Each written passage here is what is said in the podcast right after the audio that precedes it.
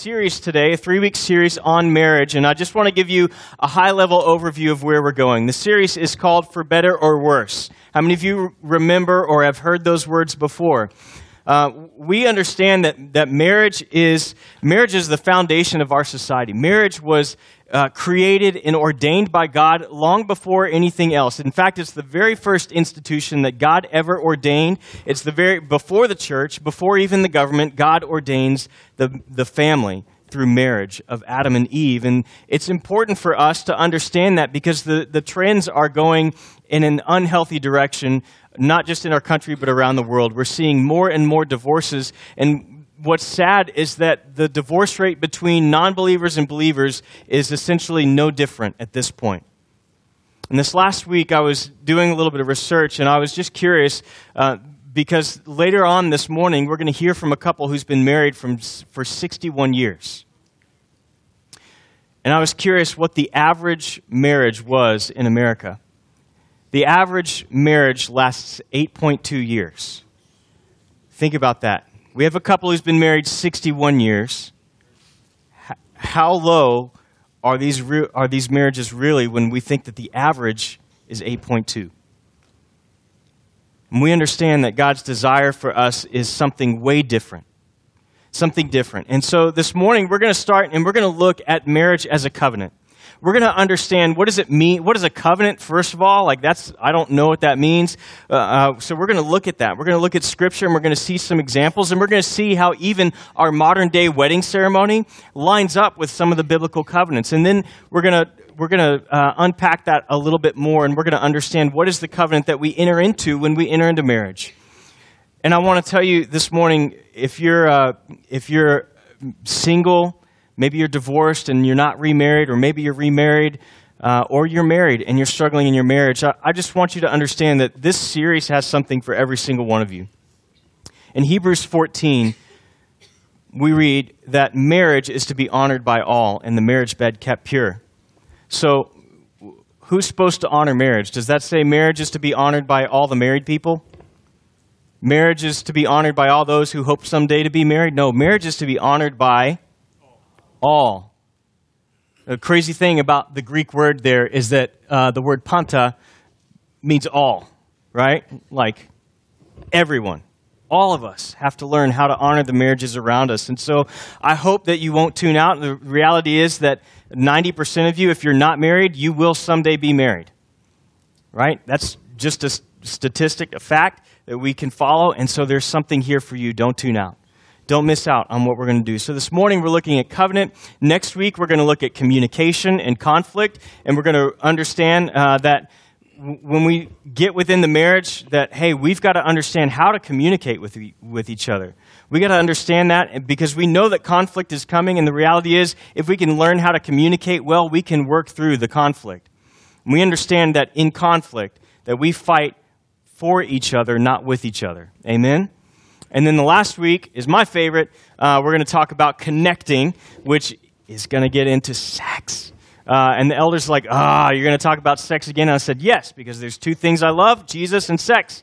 So I talk about them a lot, but we're going to talk about God's desire for that. But more than that, we're going to talk about intimacy within marriage, and it is way more than just the physical relationship. But yes, we will talk about sex uh, that Sunday morning following Thanksgiving. Hey, what better time, right? That's something I'm very thankful for in my life. Uh, hopefully, if you're married, you are too. So, this morning, again, I just want to remind us that this series is not just for married people, this is for everyone. And anytime we think about marriage, um, one of the things that I, I want to say, I've said it before, is that we, we say that marriage is the greatest duet of all time in need of great backup singers. Amen?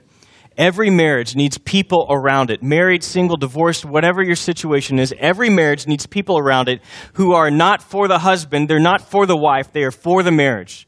They are there cheering you on. And when the husband does something stupid, you've got men in your life who are going to say, hey, that was stupid. You need to go home and, and reconcile with your wife. And when the wife does something crazy, hey, that was crazy. You need to go home and reconcile with your husband right? We need people that are cheering us on, that are coming alongside of us and supporting our marriages. we're going to talk a, little bit more later about why that's so important. But any conversation of marriage, I think it's important for us to understand that we need to have a definition of marriage because more and more we're seeing that our people are wanting to redefine what marriage is. And at River Rock Bible Church, we are a Bible church. And so any definition, we understand that, that what Paul tells us in 2 Timothy 3 all scripture is God breathed and useful for teaching, correcting, rebuking, and tra- training in righteousness. So we understand that the Word of God is authoritative in every area of our life. That we don't get to just decide where we agree with the Bible and where we disagree with the Bible. That the Bible actually is the Word of God and it tells us and governs how we live. And what's interesting is that Paul goes on in chapter 4 of 2 Timothy and he says, Hey, uh, the reason I've told you that all scripture is God breathed and useful for teaching, correcting, or rebuking, and training in righteousness so that the man of God may be thoroughly equipped, he says, Because the reality is coming that the day will come when people will not put up with sound doctrine. Instead, they will gather around them a number of teachers who will tell them, who will tickle their ears and tell them what they want to hear. And we're seeing that more and more today when people are deciding that, hey, I don't like what the Bible says here, so I'm going to go my own way. I'm going to decide what I like on this. So I want us this morning, we're going to look at one of Jesus' teachings on marriage. And in fact, he's asked a question about divorce, and Jesus goes into teaching about marriage in Matthew chapter 19. And what's interesting is that Jesus is going to take the Pharisees, the religious leaders of that day who are coming and asking about divorce, he's going to take them all the way back to Genesis and say, This is what God intended. From the very beginning, when God created, this is what he intended. And let me tell you, God is the creator and designer of marriage and sexuality. And as the creator, as the designer, don't you think he gets to define what it is and how it should be used? Can somebody say amen? Amen. So let's look at what Jesus says. He's asked about divorce. Matthew chapter 19, beginning in verse 3. He says, Some Pharisees approached him to test him.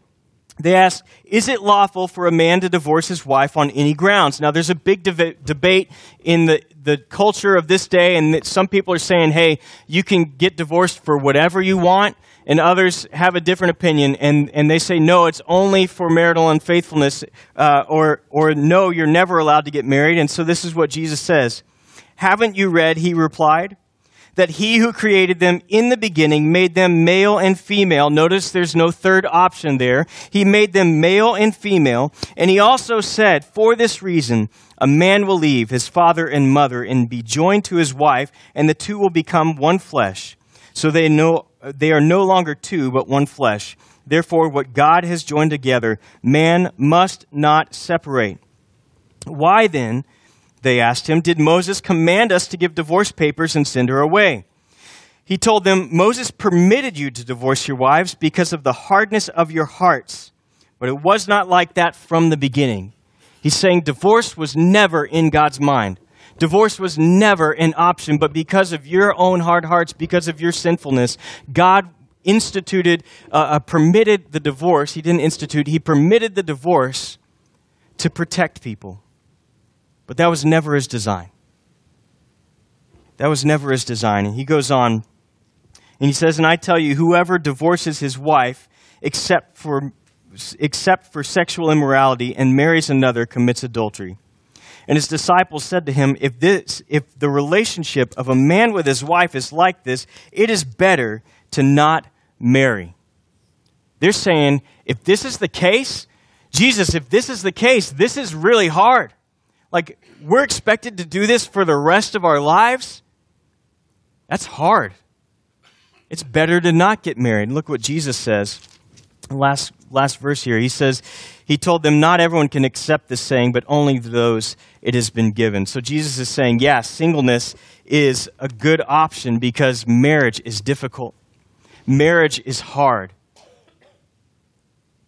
And God's design is that once you are married, once you are joined together, that it would last for a lifetime. And so when we look at what Jesus has just said, we, we very clearly get our definition of marriage from this section we see that God defines marriage as one man and one woman for one lifetime. God designs marriage, He defines marriage as one man and one woman for one lifetime. That is His desire for us. Um, we see in this passage, Jesus teaches chastity before marriage, fidelity after marriage, and a lifelong commitment of one married partner to the other with no thought of divorce. That is God's design for marriage. And I understand that there are people here in, in this room this morning uh, that, that you're living in a situation that is outside of that. And I want you to understand that, that divorce is not the unforgivable sin. That our desire this morning is not to condemn anyone.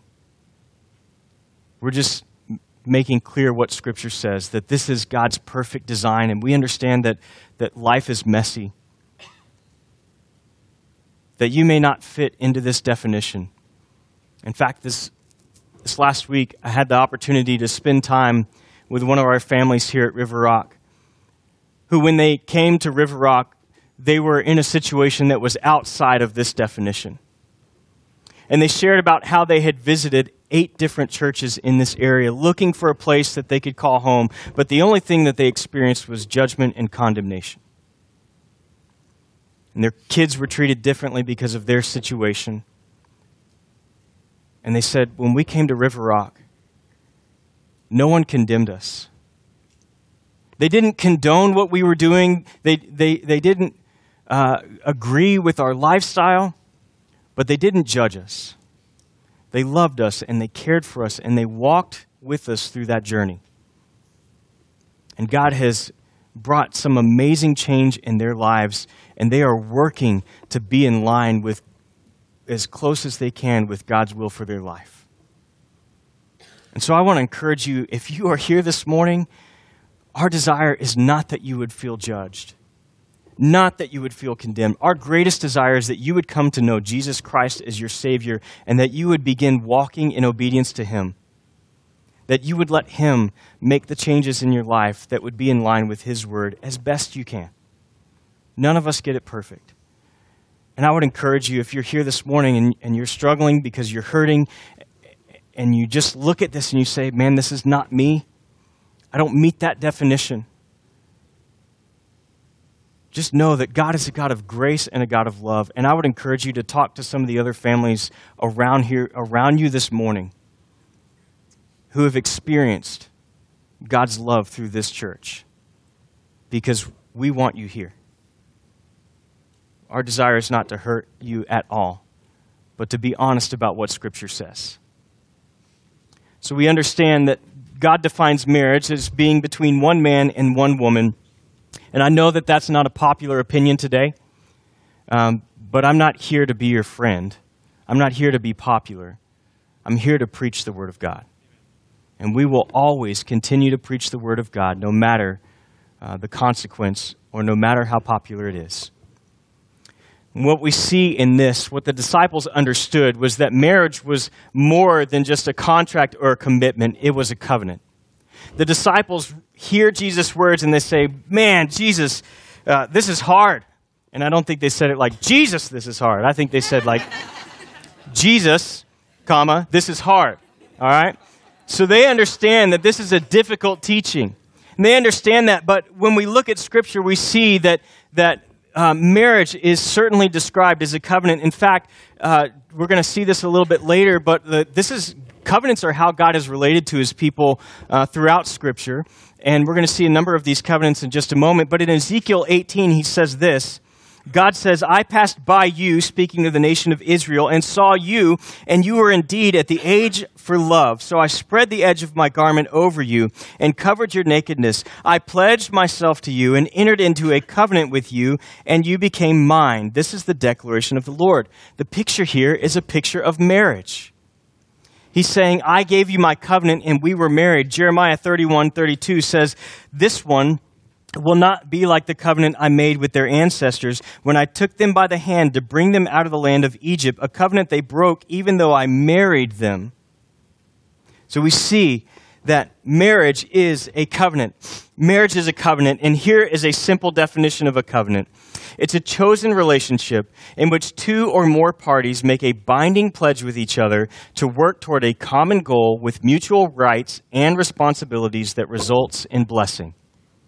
All right, I know that's a long definition. If you have the Bible app that's already written in there, hopefully it's already written in the bulletin and you don't have to try to copy that down. But if you want, we can send it out later this week.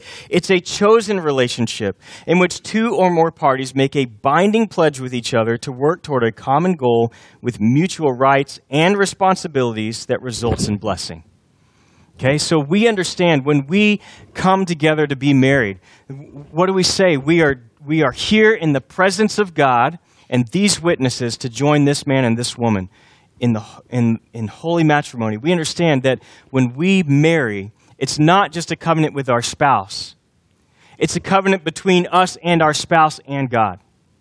That we're making a covenant with Him. Now, most of us, when we think about marriage, we think more in terms of a contract. We think about marriage that if, if it doesn't work out, we can just have it dissolved. We can have it annulled. We can just get a divorce. Right? That's why we have so many trial marriages. But I, I want us to see the difference between thinking about a contract and a covenant. First, a contract is legal in nature, but a covenant is personal and spiritual in nature. A contract is based on mistrust.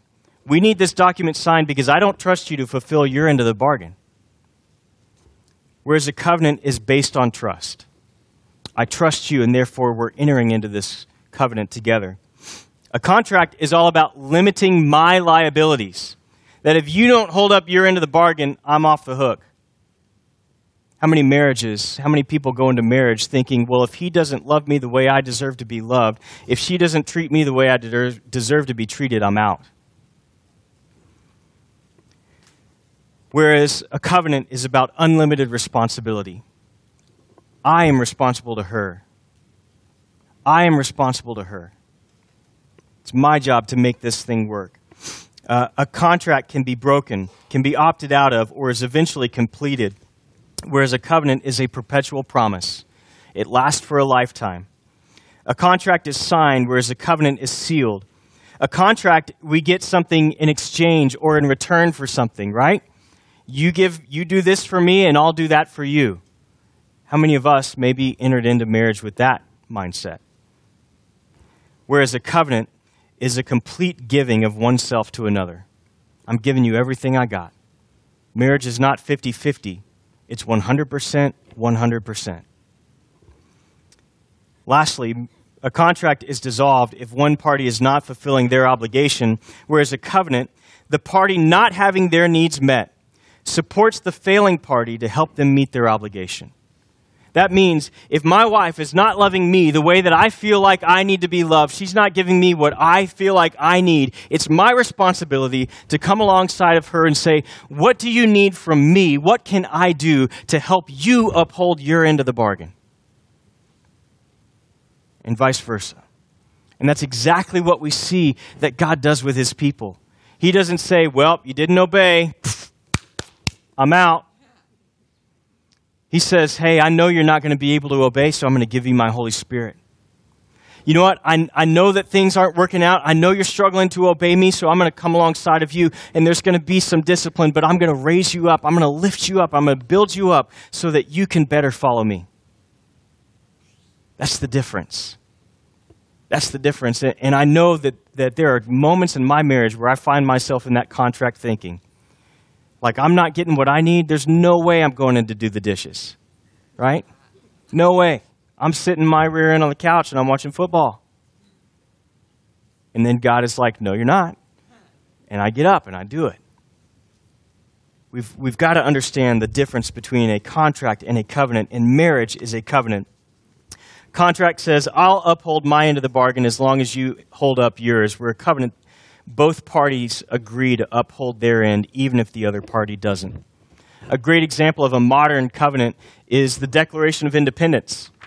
You may not realize this, uh, but this is an example of a covenant where people are not just saying, hey, we're in contract with one another, but listen to the last line of the Declaration of Independence. It says, for the support of this declaration, we affirm reliance on the protection of divine providence. We mutually pledge to each other our lives, our fortunes, and our sacred honor. Right? They're saying, hey, even if you break break this, we're in this together. The rest of us are still in this together. We're doing this together. They made a covenant with each other, pledging their very lives. Now, this next section I want to move through really quickly because we do see covenants throughout Scripture. We see a, a, covenant at creation between God and mankind. We see a covenant with Noah, with Abraham, with Moses, with David. And then we see the new covenant through Jesus Christ.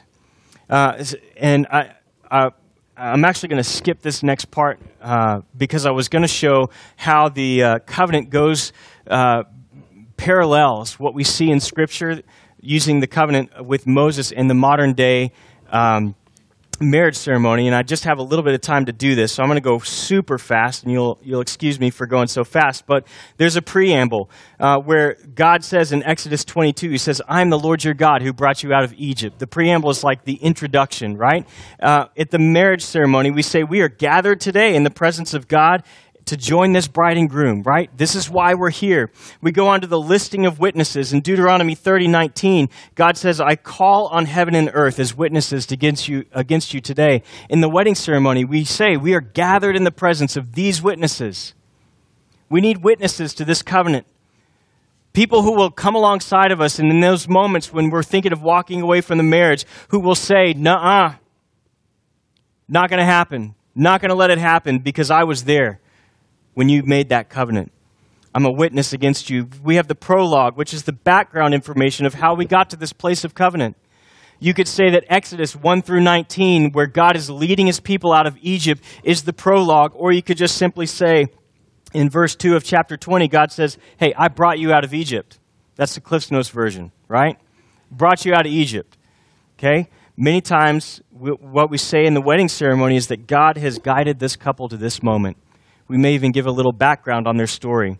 And then we see the oaths and conditions and the listing of blessing. In, in uh, the covenant with God's people, Israel, that's the Ten Commandments. He gives the Ten Commandments. In the marriage, that would be the vow. Do you take this man, this woman, in sickness and in health, for better, for worse, as long as you both shall live? We see that there. And then we have the sign or the symbol that's meant to remind us of our obligations and the benefits. Uh, in the Old Testament, with Moses, that was circumcision. Thank goodness at marriage, it's just rings, okay? Uh, we, we get off the hook on that one. And then there's the sealing or the inaugurating of the covenant. In Exodus 20, 24, verse 8, Moses sprinkles the people with the blood of the sacrifice to say, hey, this is like this is the start of something. Within marriage, that's the sexual relationship. That's the sexual relationship that happens after the wedding, right? Notice the order there. And then finally, we have covenant renewal. We see throughout Scripture that the people of Israel were to renew their covenant with God. It happens about once a month. They have a covenant renewal where they're celebrating these festivals, and God says, Hey, when you celebrate these festivals, you're celebrating me and everything I've done for you. Well, what do we do every year on our wedding date? We celebrate a what? Anniversary, right? Uh, the other the other thing that we do as married couples is covenant renewal is the sexual relationship. That should be more than once a month, right? There should be an ongoing covenant renewal, a celebration of coming together as husband and wife, as one. Now, why is it important for us to understand this? Uh, marriage is a covenant. It's because that's how God has painted the picture of how he relates to his people. There are passages in the Old Testament where God tells his people that they are his bride. The people of Israel, they are his bride. In Ephesians 5, Paul says that husbands are to love your wife as Christ loved the church. And he goes on and he says, Hey, I'm talking about husbands and wives, but I really want you to understand that I'm talking about Christ and his church. And so what we have to understand is that, that when we, as, as followers of Jesus, and we enter into marriage, that we're painting a picture for the world of how God loves the world and how God desires to interact with the whole world. And if we're continually breaking apart marriages within the church, what kind of picture are we painting about God's love? We're saying to them, hey, God's love can be separated from you. And that's not reality. That's not reality. So we've we understand the weight that marriage is a way of, for God to do with one man and one woman that which he always is trying to do with the world as a whole. It's why it's so important for you to work at developing Christ honoring relationship with your spouse. You're working on a portrait of Christ in the church, and the world is looking over your shoulder. God's glory is at stake. God's glory is at stake within your marriage. So the last thing I want us to see is this. So what are what are our rights or what are our responsibilities within the marriage? And for that we simply go back to Genesis chapter 2 verses 24 and 25. Genesis chapter 2 starting in verse 25, 24 we're going to see what are what are we called to do? What is the covenant that we're making when we stand there and before witnesses and before God? What is the covenant we're making? We see it outlined in verse 24. God says, This is why a man leaves his father and mother and bonds with his wife, and they become one flesh. Okay, so first thing we see is that we are called to leave, we are called to cleave, and we're called to weave. All right, so we're called to leave, we're called to cleave, and we're called to weave. When it says uh, he will bond with his wife, uh, most translations will say he will cling to his wife or he will cleave to his wife. So the idea of leaving is this that you leave your past behind and you walk into a new life. You walk into a new relationship. And so uh, you're walking into the future with your spouse. And in order to have the intimacy that God intends for you to have within your marriage, you have to leave behind the past relationships. That doesn't mean you cut them off. What it means is there's a changing in priority. There's a changing in priority that your spouse is now your number one priority that you need to leave mommy and daddy behind. You need to leave mommy and daddy behind. Men, what your mother thinks about how you spend the holidays no longer matters. You got to work that out with your spouse. Wives, what your mommy thinks about something within your marriage, what your daddy says about your husband, no longer matters. If your daddy doesn't like his job, that's tough. Your spouse is your number one priority. Your spouse is your number one priority. And more and more, it's not just the leaving of your parents. I want to also put this out there. You need to leave your children as well. You need to put them after your spouse. You need to put work after your spouse. If you're in a work situation that is causing stress on your marriage, do whatever you can. There are plenty of other jobs out there. You need to find something else. You need to prioritize your spouse over every other human relationship, second only to God. You need to leave. Uh, you need to leave in a number of different ways. Physically, right? Don't start a marriage living with your parents. Not good. You need to leave relationally. Again, your spouse is your number one priority. Emotionally, when there's good news at work, you don't call mommy and daddy. You call your spouse.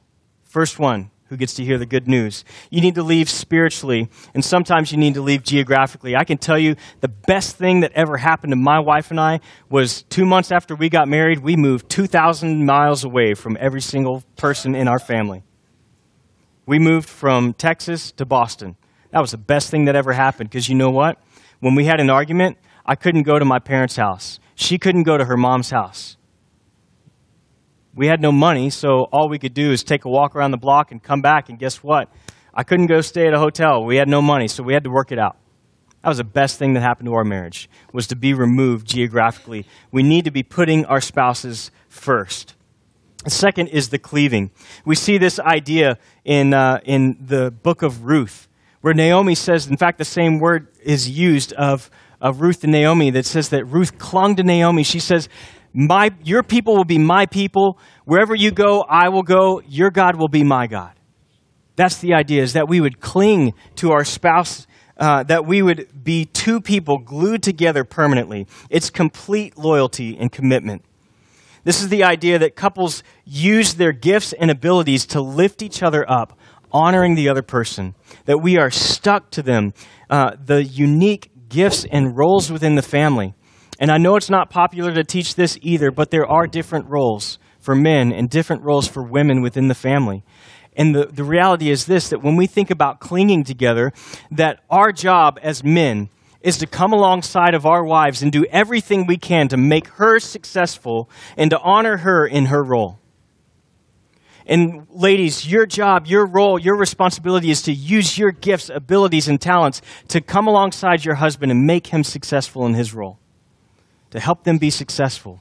That's why we see that, that uh, it says that no suitable helper was found for Adam. We help each other, we build each other up, we use what God has given us to encourage one another. we cling to each other, and lastly, we weave together. Genesis 2:25 says this, both man and his wife were naked and felt no shame. Now, I already told you we're getting to the sexual relationship in a couple weeks, but this is way more than just being naked or if you're from East Texas, naked in front of each other and not being ashamed. It's the idea of intimacy. Intimacy, and we'll get to this in a couple weeks, but let me define it this way Into me you see. Into me you see. It's the idea that we can be completely open within our marriage, that we can let people in on who we are, and that we are also at the same time pursuing asking questions, drawing out from them who they really are. That marriage, God has designed it to be a safe place where we can be open, where we can be imperfect, where we can share all those things. That we have to let our spouse see those things in us. They ought to know where we're struggling. They ought to know where we're winning. They ought to know what, what we're thinking and feeling at all times.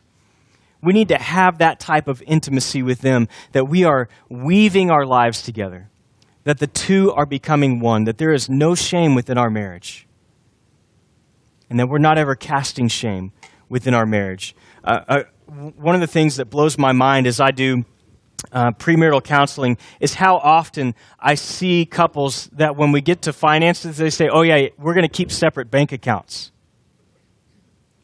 Now, why would you do that? Well, you know, just in case, mm-mm. There's no just in case. Your lives are woven together. You are woven together. The two have become one. There is no just in case, there's no parachute. We do not go into marriage with a parachute mentality. We don't go into marriage with a just in case mentality.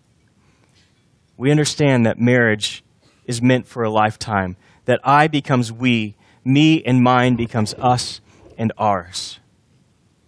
This morning, I do want to ask Cotton and Georgie Dodge to come on up and join us. Uh, Cotton and Georgie, as I mentioned earlier, have been married for 61 years.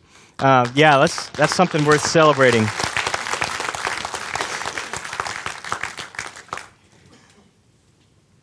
My wife and I have been married for 16 years, um, so we're coming up on 16 years.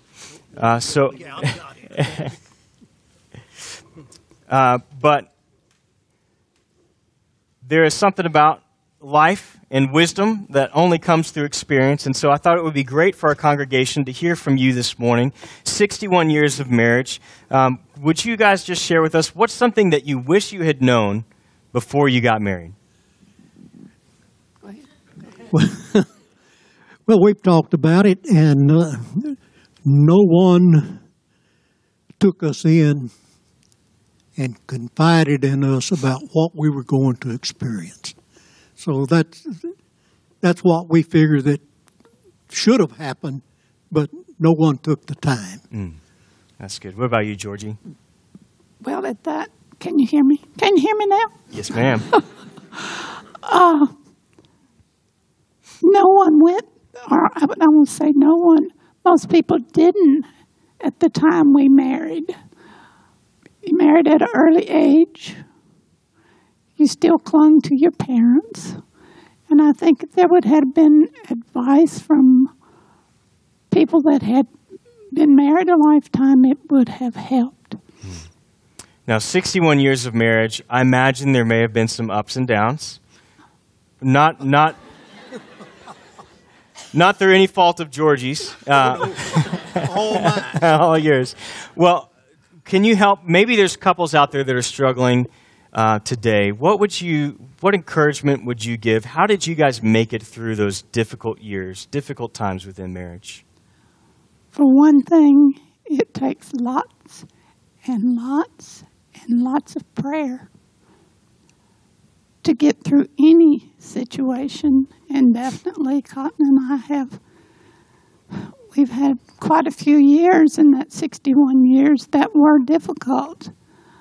Um, and sometimes it's still difficult, even at this age. But we have to remember God's always there for us. Anything you'd say, Cotton? Your relationship to God spills over into the rest of your life, all of it. Mm-hmm. not only with your friends, but also with your spouse. And as Pastor Charlie was saying earlier, it's a covenant, and it's a commitment to that covenant. And you become, over the years, you become one flesh. It's like weaving a fish net. You know, each year you put a few more loops in there, then suddenly at one time you realize, hey, we're a team. We can catch those fish now. Excellent. Well, what would you say to those out there who are single, who are thinking, uh, you know, someday I'll be married? What would you say to them about how they can be preparing even now while they're single? How can they be preparing for marriage? Well, the main thing is to pray that God sends you somebody, and He He will. But you've got to be in close communication with Him, Amen. and uh, think of why. Why do you want to get married? You need to know those reasons. Cotton. If you want to get married, then pray. Pray that God will send you a spouse that will not only be honorable to you, but be honorable to God and the person that you're going to marry. So as long as you've got that closeness to to God, then you're going to be listening to the leadership of the Holy Spirit, and that's what you need. And uh, you have to have that.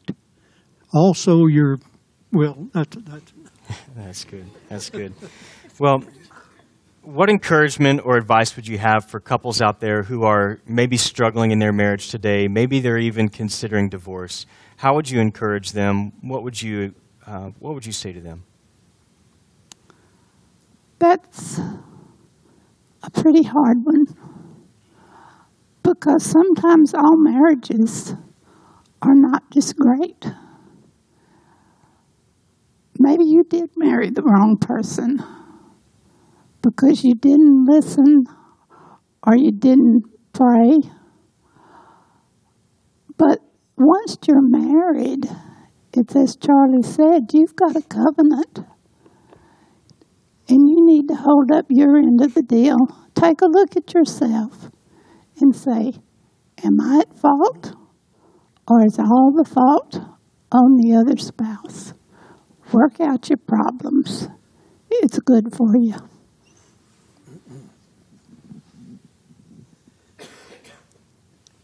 I would say that uh, not only have the Holy Spirit as your best friend, but know God's Word also. And in His Word, somewhere, I'm not one of those that's blessed with, uh, you can just remember where everything is in the Bible, but there is in the Bible a verse that says, Do not let the sun go down on your wrath. So always be in communication with your spouse. And there are going to be misunderstandings. You can count on that. But don't let that carry over into the night because before you go to bed each night, you want to get into God's Word and just read a portion, and then both of you pray. Then you talk over the day's activities and you clear the air before you go to bed. So that, that's what I recommend. All right. Last question I have is um, we talked a little bit about prioritizing your spouse over every other relationship except for your relationship with God. Could you just maybe share with us uh, in, in your 61 years of marriage, why, why has that been so important? It's been important because you need that person. You don't know how much you will need that spouse through all of the years. They are your helpmates. They are your livelihood in so many ways. that's why a lot of times when God takes one of the the couple, one of them home, that if you're not close to Him, it's a terrible thing. I know my sister was married 44 years when her husband died, and it has taken her, he's been dead five years, and she still mourns for him, not in the same way. But you need to respect your spouse in every way and let them know how much you love them. We're to prioritize in a way that God designed it. That's about all I got to say on that. Well, thank you. You guys give them a round of applause.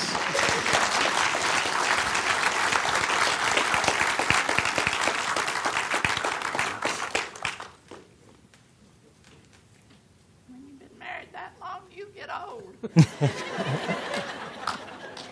He's not old. It's amazing to see couples that are committed 61 years of marriage. Uh, what amazing wisdom. If you don't know Cotton and Georgie, I encourage you to get to know them. Uh, maybe even take them out to lunch and just hear more of their story. One of the things that was so amazing uh, as I spoke with him this week, Georgie said, You know, when it comes to prioritizing uh, your relationship with your spouse, he said, the reality is your kids are going to move up, grow up and move out or at least they should. but you're stuck with your spouse. You got to make the best of it. And, and I, I just want to encourage, I, I want to hammer on that just a little bit more because I feel like when we think about idolatry today in America, I think most people with kids idolatrize their children. And so I want to tell you, have a date night. My wife and I had a, have a date night almost every week, and we tell our kids, we're leaving you because she's more important than you are. You're going to move out someday, and that's going to be a sad day, but we're, we're going to be here together. And they understand that, and they love that. They love our date nights because they know it means good things for them as well. And so I just want to encourage you in that. And the other thing that I would say um, if you have kids who are married or who are about to be married, I just encourage you let them leave and cleave well. Make sure you're not inserting yourself in that situation in an unhealthy way.